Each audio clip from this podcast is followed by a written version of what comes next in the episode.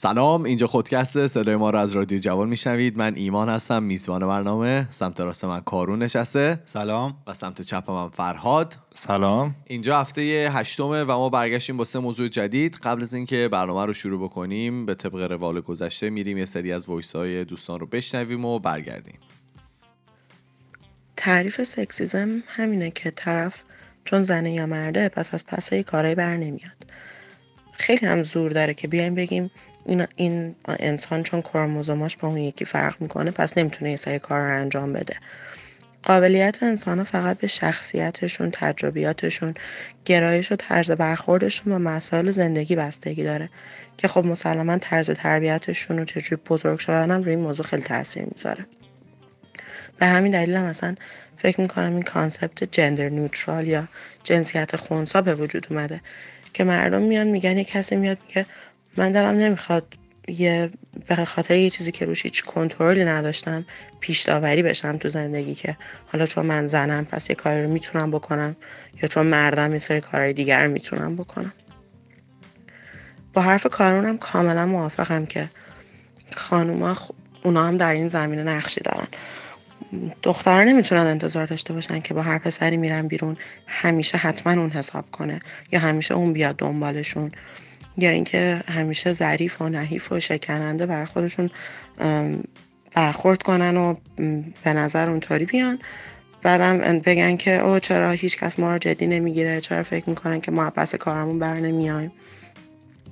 آدما اگه میخوان با هم برابر باشن، اگه میخوان که کسی جدیشون بگیره، باید اول خودشون این موضوع رو باور کنن و خودشون یه قدمی براش بردارن. حالا میخوان زن باشن، میخوان مرد باشن یا میخوان یه موجود فضایی باشن. سلام خدمت بچهای خودکست.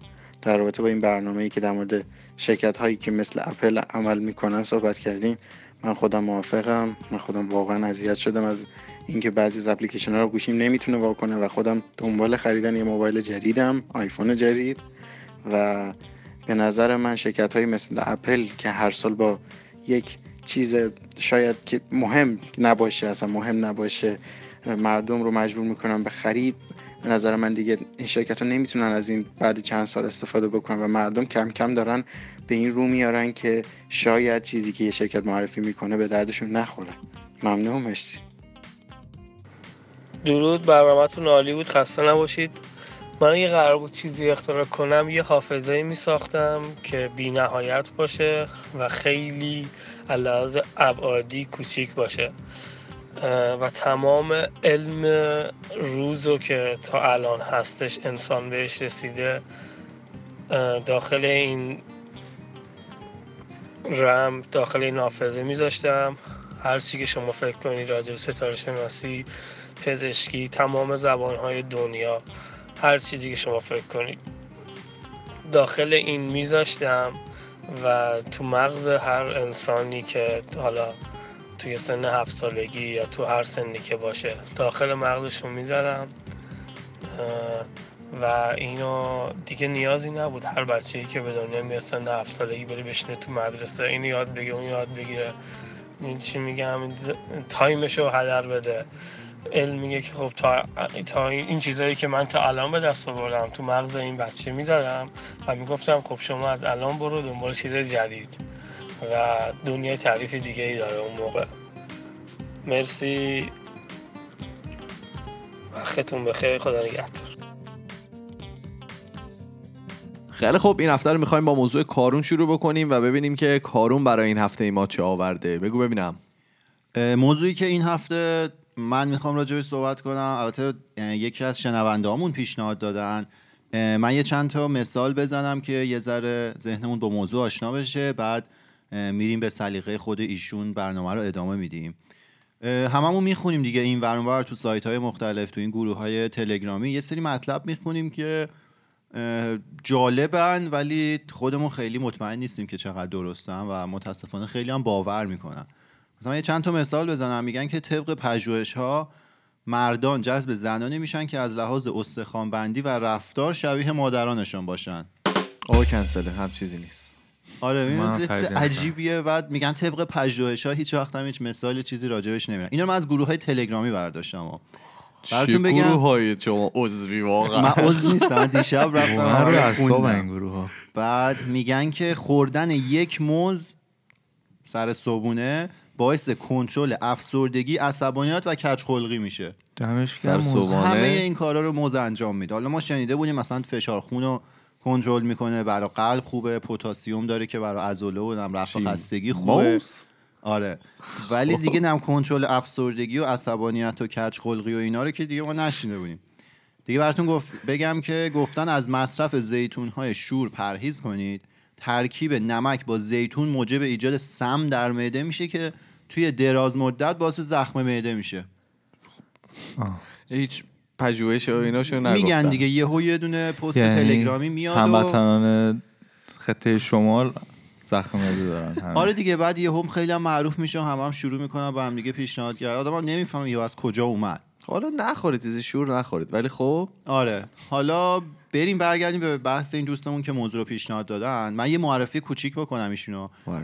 ایشون مینا هستن، متولد 77، یعنی تولدش مبارک. تولدت مبارک باشه که برای تولدشون هم خیلی تجربه خوبی داشتن، مثل ایمان رفتن از هواپیما پریدن پایین. واقعا تجربه خوبیه فرهاد جان، با شما. بعد خودشون که خیلی راضی بودن.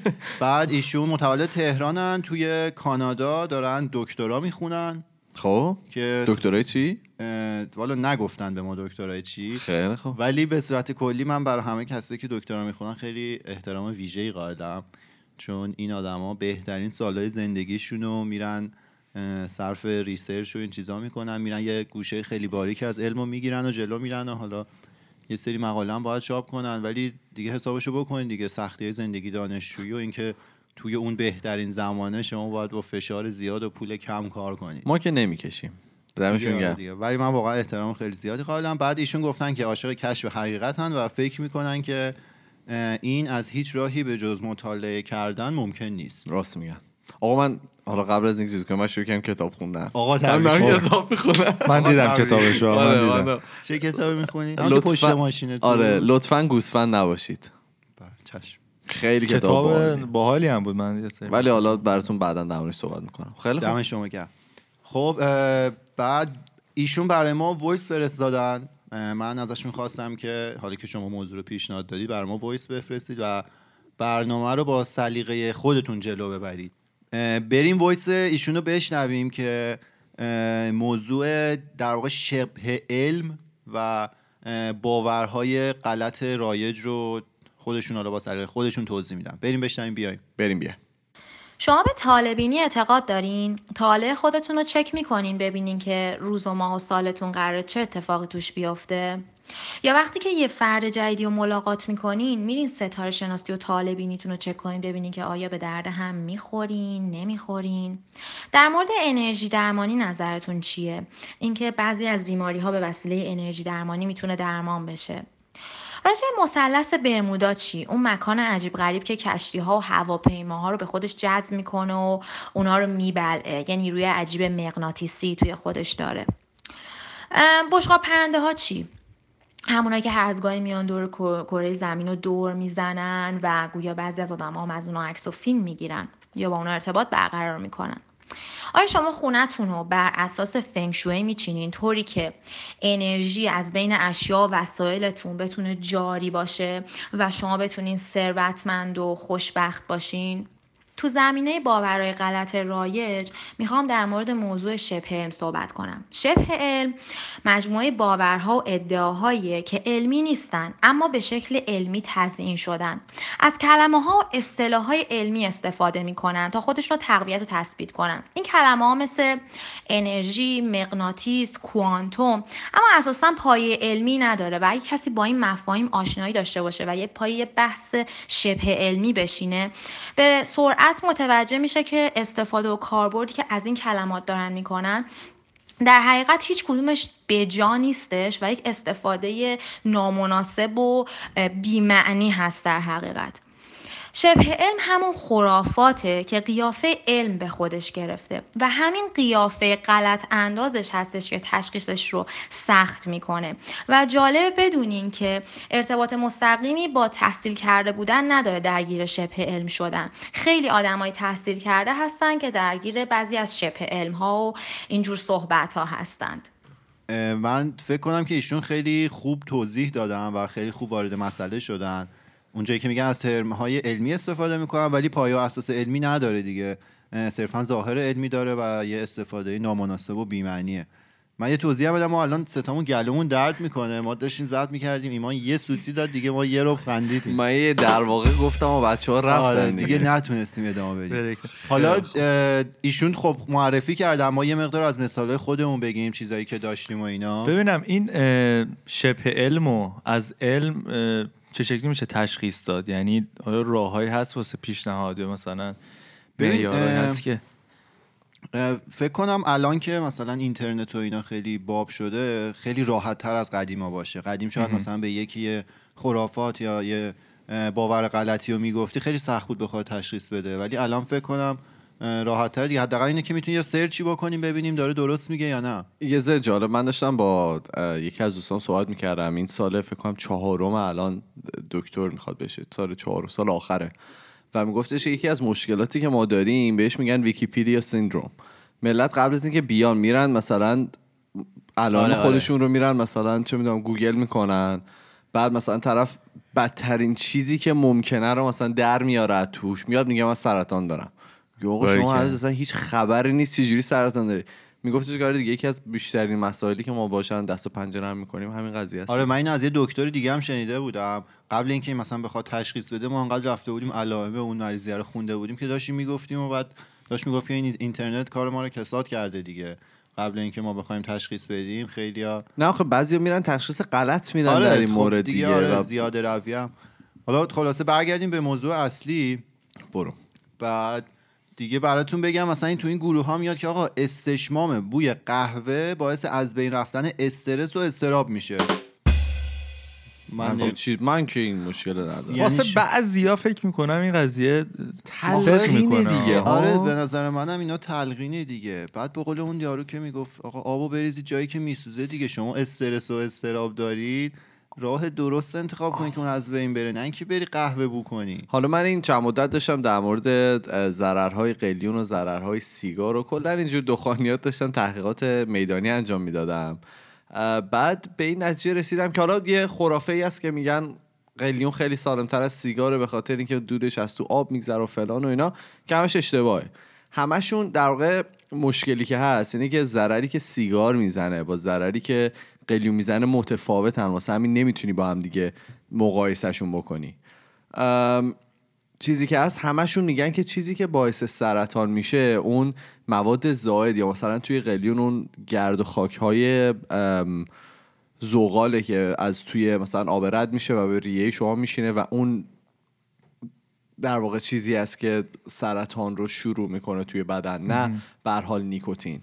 و طبق تحقیقاتی که داشتم میکردم تمام منابعی که حالا در موردشون خوندم که حالا ما بعداً میتونیم هم بذاریم توی تلگرام یا هر جای دیگه، میگفتن که نیکوتین به تنهایی برای خودش هیچ عامل سرطان نیست و سرطان شروع نمیکنه. آره اعتیادآور هست و ملت ممکنه معتاد نیکوتین بشن ولی باعث سرطان نمیشه. یکی از این کشورهای اروپایی یکی از بیشترین درصدهای استفاده از مواد در واقع نیکوتین رو داره که یا از این برچسب‌هاست که میزنن به بدن که نیکوتین داره یا از آدامساست که میجوان ولی نمیکشن نیکوتین رو، و این کمترین مقدار سرطان به خاطر دخانیات رو داره اون کشور درصدش. یعنی اعتیاد به نیکوتین رو دارن هنوز ولی چون اونطوری مصرف نمیکنن مثل سیگار و مثلا حالا قلیون و اینا. آره میگفتش که اینا کمترین تعداد سرطان رو دارن دیگه. حتی تصمیم گیری یعنی نتیجه کلی گرفتن راجع به این قضیه هم فکر کنم خیلی سخته. مثلا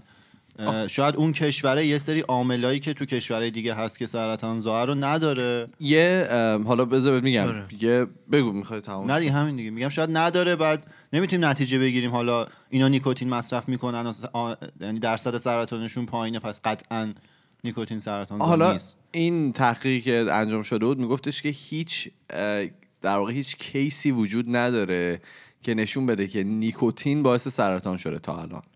میگفتش که تجزیه است، اعتیاد آوره. یه گروه تحقیقاتی هم بودن توی انگلیس که داشتن در مورد فواید و در واقع ضررهای این سیگارهای الکترونیکی تحقیق میکردن که به نتیجه رسیده بودن که این سیگارهای الکترونیکی از قلیون و از سیگار 97% امترن و باعث سرطان نمیشن.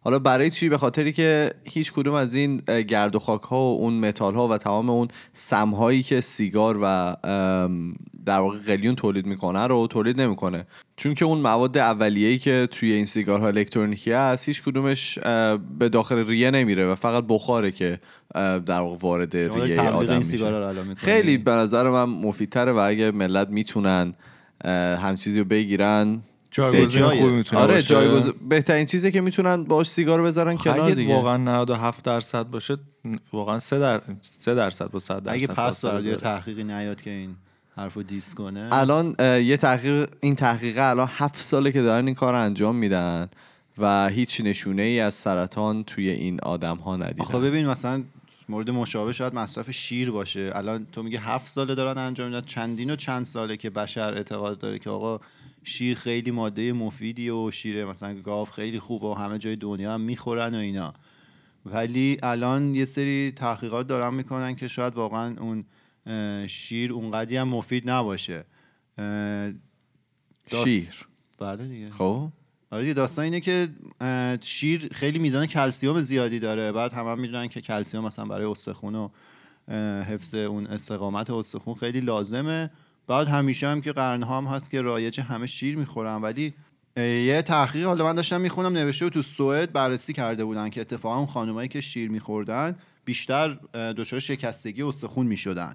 حالا خیلی بحث و بیشتر دچار شکستگی بیشتر دیگه. آره یعنی به درد نخورد. یعنی ما همیشه فکر می‌کنیم شیر خوبه ولی الان برعکس داره. آره حالا اینم خیلی بحث روش زیاده که حالا واقعا شیر بده، شیر خوبه یا نه. ولی حالا یه چیزی که قطعی بهش رسیدن نوشته بود که آقا قطعاً خوردن 3 لیوان شیر توی روز زیاده که ما تو ایران همش شدیم اون تبلیغ 3 لیوان شیر و اینا. نمیشه قطعاً خوردن این زیاده. تو کدوم کانال بود؟ من ندیدم این تبلیغ. بابا تو ایران همیشه تبلیغ سوال نشیده بود. 3 لیوان شیر یادتون نیست؟ من آبم نمیخورم روز. حالا الان ایمان موقع ادیت اون تبلیغ رو میذاره. باز شادابی تنهای راه روزی 3 لیوان شیر پیگاهه. همیشه شیر، همه جا شیر، همه کس شیر. تو بعد نوشته بود اتفاقا این کلسیم زیاد که به بدن برسه باعث از دست رفتن کلسیم از استخونا میشه. خلاصه که پس میزنن. آره دیگه فردا اومدیم شنیدیم که آقا شیر بعد نخورید. یه چیز هم بود تو مهد کودک میگفتن شیر تا بخوای مفیده، مانند قند سفیده، شیر ما رو خوشحال می‌کنه. اینا رو نشیدم به خدا. اون اول بحث بود راجع به تلگرام و این کانال تلگرام لعنتی میگفتی. خیلی من پرم از دست این کانال. ایمان غذا خوردنشو از دست داده به خاطر تلگرام. خب آره یادمه که تابستون پارسال پیارسال بود ایران بودیم، خیلی همه درگیر یه مطلبی بودن که به نام پروفسور سمیعی پخش شده بود تو گروه‌های تلگرامی که اون جراح مغز معروف دیگه. بله و فکر کنم اصلا یه نیازی هم نباشه. ولی مرسی که گفتی. خب بعد که حالا خیلی طولانی بود این مطلبه ولی من صحبت که می‌کردم میگفتن که صحبت این پیغام تلگرامی اینه که آخر شب که می‌خواین بخوابین قبل خواب تقریبا 1 ساعت قبل خواب یه قاشق داده بود. یعنی گفتو قشنگ 1 ساعت قبل خواب. بله 1 ساعت قبل خواب شما 1 قاشق سرکه بخورید و این سرکه باعث میشه که همه چربی‌هایی که مثلا تو بدن انباشته شده و شما شب میخوابید و بعد صبح بلند میشید و اینا رو به صورت خوبی مثلا جای خوبی دفع بکنه از بدن و صبح شما دیگه به حالت خیلی آره شاد بیدار شید و روزتون شروع بکنید. طرف کارخونه سرکه داشته هر کی اینو آورده می‌خواستم بگم. بعد همه دنبال می‌کردن و همه یعنی آدمای حتی تحصیل کردم اینو قبول کرده بودن. بعد خیلی جالب بود. فکر می‌کنم 4-5 ماه بعدش که پروفسور سمیعی مهمون برنامه آقای مدیری بودن این بحث پیش اومد و باشون صحبت کردن اینا که چون خیلی با صراحت کامل رد کردن گفتن من اصلا تو این فضا نیستم و اینا و هر حرفی می‌خواید از من بشنوید و تو وبسایت و سایت یوتیوب هم دنبال بکنید. مصرف سرکه رفته بالا. آره همه این کارو انجام میدادن. و ببین نصف این چیزا که واقعا میدونی به خاطر پول دیگه. یه دونه داکیومنتری الان جدیدن اومده توی مستند. یه دونه مستند اومده توی همین نتفلیکس، حالا متاسفانه کسایی که توی ایرانن نمیتونن ببینن، بهش اسم انگلیسیش هست What the Health. خب یعنی نمیدونم واقعا فارسی چی میشه، سلامتی چیه. آره خلاصه این الان اومدن کل که میگفتش که چه میدونم گوش نخورید، گوش باعث دیابت میشه، گوش هم سرطان زاست، از شیر نباید بخورید و فلان و همه اینجور صحبت ها، ولی کلی منبع بعدش اومد که این از چند تا کمپانی پول گرفته بود و میخواست مثلا ویگن بودن رو بخورونه به مردم و این تا چیز دیگه فقط به خاطر پول بوده که اومدن این همچین ساختن و یعنی حالا خدا میدونه که این چند نفر رو میتونه عوض کنه. بازیای نظام سرمایه داری خوب ساختن. من دیدم اونو، یعنی آره. منم داشتم واقعا متقاعد میشدم که آره مثلا آره. حالا همین استاد جو روگن که من هر روز پادکست ایشونو گوش میدم، این در موردش صحبت کرده بود و کلی تحقیق رو کرد که اومدن در موردش بد گفتن و گفتن همین چیزایی که میگن چرت و پرت. آقا یه دونه دیگه این چیزای تلگرامی من بخونم خیلی باحال نوشته بود، شستن دست‌ها نوع تفکر، قضاوت و تصمیم گیری رو تغییر میده. چند مدل داریم، بعد همه اینا ویوی زیاد هم میخورن و همه فوروارد میکنن و آره. من سوالم چند تا مدل شستن دست داریم؟ نمیدونم، حالا میگه زیاد بشورید دیگه، نوع تفکرتون رو عوض میکنه. بعد دیگه به اینا توجه کنی، تو با هر روز صبح پاشی قهوه بو کنی موز بخوری، بعد بری دستتو بشوری مرتب، بری تو خیابون بیفتی دنبال یکی که شبیه مامانته. آخه نمیشه دیگه. من نمیدونم بی پایه و چه جمله چیه، چه جوری بی پایه و اساس حرف میزنی. خب بعد دیگه هست دیگه زیاد. من دوستم بود میگفتش که کلاس عرفان یهو شروع کرد بره، همچون خودجوش تصمیم گرفت بره کلاس عرفان. بعد میگفت وای کارون خیلی خوبه و نمیدونم خیلی مثبت شدم و خیلی نمیدونم به همه چیز خوب نگاه میکنم و انرژی دارم و بعد من نمیدونم دیگه آخه چقدر اینا پایه و اساس میتونه داشته باشه. اینا از همون بعد اون تلقینه استفاده میکنن، بعد اصلا آدمو به یه سمتایی میبرن که شاید نباید که کارون ما رو میبره. خب بعد دیگه مسئله فال گرفتن و آینده رو از روی فال گفتن و که خیلی هم مد شده. انجام دادی تو حالا؟ من نخوشبختانه ما یک از فامیلامون ماشینشو پیدا کرد با فال گرفتن. بعد چه پولای عجیب غریبی هم این فالگیرا میگیرن که مثلا بری پیشش آینده‌تو بهت بگه. و من حرفم اینه که اگه اینو واقعی باشه خب اون فالگیری که دیگه شغل فالگیری رو انجام نمیده، چه میدونم اگه آینده رو میتونه ببینه، میره میبینه آقا فردا مثلا قیمت سهم فلان قراره بره بالا، این دو روز قبل اونو میخره فردا میفروشه پولدار میشه دیگه، فالگیر نمیشه اصلا. نه برای ثوابشه که اومده فالگیر شد. فقط توی روابط خانوادگی فعالیت میکنه. من نمیدونم. بعد اون کلیپ رو دیده بودی، طرف ادعا کرده بود که آینده رو پیش بینی میکنه. بعد یه گزارشگر خیلی هوشمندی رفت شروع کرد با این صحبت کردن، اینکه داش حرف میزد یا قارب خوابون زیر گوشه این یارو فالگیره. دمشکیه. بعد گزارشگر اینجوری، گزارشگر خوابون زیر گوشه این چیزه که آینده رو می‌خواد. تو ایرانه؟ نه خارجیه. روس بود فکر کنم، زیر نویس داشت. خب روس. بعد به طرف اینجوری که گفت تو که ادعا می‌کردی آینده رو پیش بینی می‌کنی، چرا پیش بینی نکردی من قراره بزنم زیر گوشه؟ خب یارو جوابش چی بود؟ دیگه قطع شد دیگه. بعد اصلا فالگیری و اینا دیگه مسخره بازیه دیگه. حالا یه چیز دیگه هم که تقریبا بی ربط نیست به این قضیه، اینه که من توی پناهگاه حیوانات تقریبا به صورت نیمه داوطلبانه کار میکنم. آخه خب آره. بعد اون قسمت گربه هاشه، بعد ما طول گربه ها رو، بچه گربه ها رو یه واکسنی بهشون میزنیم تو وقتی که به دو هفته اول، 10 هفته و 12 هفته تو این بازها بهشون واکسن رو میزنیم. بعد واکسن هفته دوم که میخوایم بزنیم، کار که تموم میشه و تزریق رو انجام میدیم، آخر کارم یه دونه‌های کوچولو مثل دونه یونولیت اگه رو تصور بکنید، 3 تاشو بعد بزنیم توی قاشوق کوچولو و حلق این گربه رو باز بکنیم، بریزیم تا حلقش. این دونه‌ها چی هستند؟ یعنی توی مثلا یه آره توی مثلا یه شیشه، مثلا مثل شیشه دارو. خب اینا رو به ما نمیگه از کجا میاد اینا. بعد بهم میگن توجا یا تورا، من تو دیکشنری زدم به فارسیش تورا، نمیدونم دقیقاً چیه، یه گیاهیه مثل اینکه.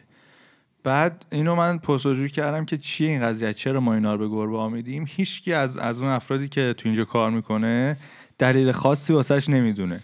میگن این یه همیوپاتیه که اون بنیانگذار این مؤسسه باور داشته که تا اینا رو به طول گربه ها میدیم بهتر کمک میکنه بهشون که مثلا آینده خوبی داشته باشن، سلامت باشن، گربه ها آینده خوبی داشته باشن، آینده جسم سالمی داشته باشن. اینو بعد بری برنامه 90 بعدن در میاره که چه میدونم کسی که اینا رو تولید میکنه خودش مثلا یه میلیونره و چیز کرده دیگه. این خیلی مسخره ایه. یعنی اون کسی هم که داشت منو ترین هم میکرد اونم تقریبا خودش میخندید، مسخره میکرد این قضیه رو، ولی میگفت خب ما باید دیگه به هر حال قوانین رعایت کنیم و اینا رو بریزیم تا حلق این بچه‌ها. خیلی خوب، هیچ پایه‌ای اساسی نداره. در واقع اینو می‌خواستم بگم دیگه. ما حالا مثالامونو گفتیم و یه ذره بحث خنده شوخی شد. من میگم برگردیم ادامه وایسای مینا رو گوش بدیم که توی وایس اول ایشون اومدن چیز کردن، معرفی کردن و حالا شبه علمو گفتن و باورهای غلطی که ممکنه وجود داره. بعد توی وایس دومشون ایشون قراره که برای ما از خصوصیات شبه علم صحبت کنن و یه جنبندی هم بکنن. بریم گوش بدیم بیایم. بعضی از خصوصیات شبه علم که شاید کمک بکنه بهتر بشناسیمش، در اینجا میخوام راجبش صحبت کنم. اول از همه این که ادعا و فرضیه‌ای که در توسط شبه علم مطرح میشه، به جای که به مجامع علمی و آکادمیک بره، مثلا به عنوان یه مقاله به ژورنال ها معرفی بشه، مستقیما توسط اون فرد ادعا کننده به رسانه های گروهی مخصوصا از انواع عامه پسندش ارائه میشه. مثلا بعضی از شبکه های تلویزیونی و ماهواره‌ای یا تلگرام، اینستاگرام، فیسبوک. و جالب اینه که بسیاری از آدما با دیدن اونها بدون اینکه در واقع حتی اینو در نظر بگیرن که مطالبی که به اینا ارائه میشه و در اینها پخش میشه الزاماً از مجامع علمی بیرون نیامده، به سرعت اونها رو میپذیرن و بدون هیچ بررسی شروع میکنن بر اساس اونها عمل کردن و درگیر اونها شدن. و حتی تا جایی که بعضی از مواقع دشواری‌های زیادی رو به خاطر اونها متحمل میشن. خصوصیت دیگه شبه علم ایجاد کردن حالت توطئه اندیشیه، به طوری که مثلا میاد میگه که نهادهای قدرتمند و ثروتمندی پشت سر علم رسمی قرار دارن و دلیل اینکه اون ادعای شبه علمی نمیتونه خودش رو تو جامعه علمی مطرح کنه، اون نهادهای دارای قدرت و ثروتن که مانع ابراز وجود این یافته‌های شبه علمی شدن. و در واقع میخواد بگه که یه توطئه و حق‌کشی در کاره، حالا اینکه اصلا چنین نیستش و این کاملا غلطه. از خصوصیت دیگه شبه علم اینه که به جای پیام اصلیش روی همهمه تکیه میکنه. به جای اینکه بیاد از روش‌های آماری استفاده کنه، از ترفندهای آماری استفاده میکنه. مثلا اینکه میاد روی یافته‌های مرزی اتفاقی مطالعات تکیه میکنه. توی علم پزشکی یه اصطلاحی هست به اسم دارونما که در حقیقت میان همونطور که به یه سری جامعه آماری یک داروی یا یک قرصی رو میدن، به همون شکل به همون در واقع ظاهر قرصی رو درست میکنن که از نشاسته یا شکر درست شده. در واقع قرص نیست، شکلاته، ولی اون افراد نمیدونن که اینطور هستش. و حتی دیده شده تو علم پزشکی این خیلی رایجه که یه عده از افراد که دارن حتی اون شکلات رو مصرف میکنن، حتی عوارض جانبی میدن از اون دارو، یا بعضیاشون احساس خیلی بهتری رو تجربه میکنن که مثلا بیماریشون خیلی بهتر شده. و علم میاد اینا رو در نظر میگیره. اصلا دلیل اینکه از این دارونماها استفاده میشه پشتش یک روش آماری رو داره که در حقیقت بیاد همینا رو مورد بررسی قرار بده. ولی تو شبه علم در حقیقت میاد روی همین اثرات دارونما تکیه میشه و در واقع شبه علم میاد به یافته‌های اتفاقی که توی اندازه‌گیری‌های علمی وجود داره تکیه میکنه. از خصوصیت‌های بارز دیگه شبه علم تاکید روی تجربه‌های شخصی افراده. معمولا شبه علم افرادی رو میاره که کاری رو که اثبات علمی نشده میان میگن که مثلا من خودم فلان چیز رو تجربه کردم، من خودم دیدم، من خودم انجام دادم. و این تجربیات شخصی که هیچ پشتوانه علمی هم ندارن بعضی موقع استفاده میشن واسه اینکه افراد رو تحت تاثیر قرار بدن. البته به معنی دروغ بودن افراد نیست، اما اثر دارونما رو فراموش نکنیم. از خصوصیت دیگه شبه علم اینه که میاد تکیه میکنه به باستانی و قدیمی بودن ادعا. اینکه اون موضوع سالهای سال در گذشته های دور رایج بوده و مورد تایید بزرگانی بوده که میاد شبه علم میگه درست، یا حالا معلوم نیست درست یا غلط، ولی از شخصیت های شناخته شده و مشهور قدیمی که مورد احترام هم هستن برای تایید نقل قول خودش استفاده میکنه. و حالا اصلا آیا این ادعاها قابل تایید یا نه مشخص نیست و دسترسی هم به اون افراد خیلی خیلی قدیمی نیستش. شاید تا همین الانم به ذهنتون چند تا موضوع اومده باشه که بهش اعتقاد داشتین یا در موردش فکر می‌کردین ولی الان بهش مشکوک شده باشین. اگه چنین اتفاقی افتاده و من شونستم شما رو به شک بندازم، خیلی خوشحالم چون به هدفم رسیدم. فکر می‌کنم آسیبی در این وجود نداره که هر از گاهی اعتقاد و ایده هامونو یه بررسی دیگه بکنیم و هیچ اشکالی نداره که چکشون بکنیم و امیدوارم که با چک کردن ایده هامون بتونیم اون قسمت هایش که نیاز به پالایش داره رو از بین ببریم و خودمون رو از خسارت ها و زحمات و هدر دادن وقت و انرژی و حتی هزینه در واقع نجات بدیم و صرفه جویی کنیم در اینها. من بخش آخر صحبت هایشون رو خیلی دوست داشتم، کلا همش خوب بود، ولی بخش آخرش راجع به شک کردن و اینا خیلی خوب گفتن که خوبه دیگه، ما همیشه به یه سری چیزایی که همیشه باور داشتیم اگه شک کنیم بریم دوباره دنبالشون بگردیم شاید به نتایج بهتری برسیم دیگه. توی اون قسمت هم گفتیم اساس فلسفه دکارت هم بودش شک کردن. حالا امروز ما کلی مثال زدیم از این مطالبی که توی تلگرام رد و بدل میشه و همه هم میخونن و خیلی باور میکنن. این مثالا رو با این جمله آخر تمام کنیم که من خوندم که نوشته بود به هر چیزی که فکر کنی اونو به دست میاری، پس شاد باش و فریاد بکش. حالا من دو تا مشکل خیلی بزرگ با این جمله دارم. اول اینکه این قسمت دوم فقط دو تا مشکل با این قسمت دوم اصلا نتیجه قسمت اول نبود که حالا گیریم شما به هر چیزی فکر کنی اونو به دست بیاری چجوری نتیجه گرفت باید شاد باشی و فریاد بکشی. و مشکل بزرگتر این که آقا من می‌نویسم امضا می‌کنم، شما امکان نداره با صرفاً فکر کردن به یه چیزی اونو به دست بیاری. ببین فکر کردن رو بیخیالش، من دارم فکر می‌کنم اگه من فریاد بکشم پدرم جوری بزنه زیر گوش من تو خونه. خب آره دیگه، همون میگن آستینو باید بالا بزنی بری تلاش کنی، نه اینکه حالا صرفاً بشینی فکر کنی همه چی خودش بیاد و پول بیاد و خوشبختی بیاد و این داستانا. حلوا کردن دهن شیر نمیشه دیگه. حالا به نظر من اگر که واقعاً یه مثلا رویایی دارین میخواین به یه چیزی برسین، اینکه جلو چشتون باشه خیلی مهمه. که مثلا چه میدونم تصویر شد یه ماشین میخواین بخرین، پرینت کنین بزنین رو دیوار که ببینید رویاتون رو. همیشه میگن که رویاتون رو سعی کنید ببینید. ولی اینکه بشینید پاتون رو بندازید رو پاتون هیچ کاری. آره البته منم خونده بودم که اگه میخواید به یه جای خیلی بزرگی برسید، اولا نوشته بود که کوچیک آرزو نکنید، سقف آرزوهاتون نباید کوچیک باشه. چشم آقا. بعد نوشته بود به اون جایی که میخواید برسید همیشه بشینید با دیتیل بهش فکر کنید که دقیقاً دوست دارید چه جزئیاتی داشته باشه. ولی نه اینکه صرفاً فکر کنی بهش دیگه، بعدم داد بزنی. بعد دیگه باید بری عمل کنی دیگه. خیلی خوب، اینم بود موضوع اول هفته هشتم ما که مینا خانم معرفی کرده بودن. ما میریم و فردا با یه موضوع جدید برمیگردیم. فعلا خداحافظ.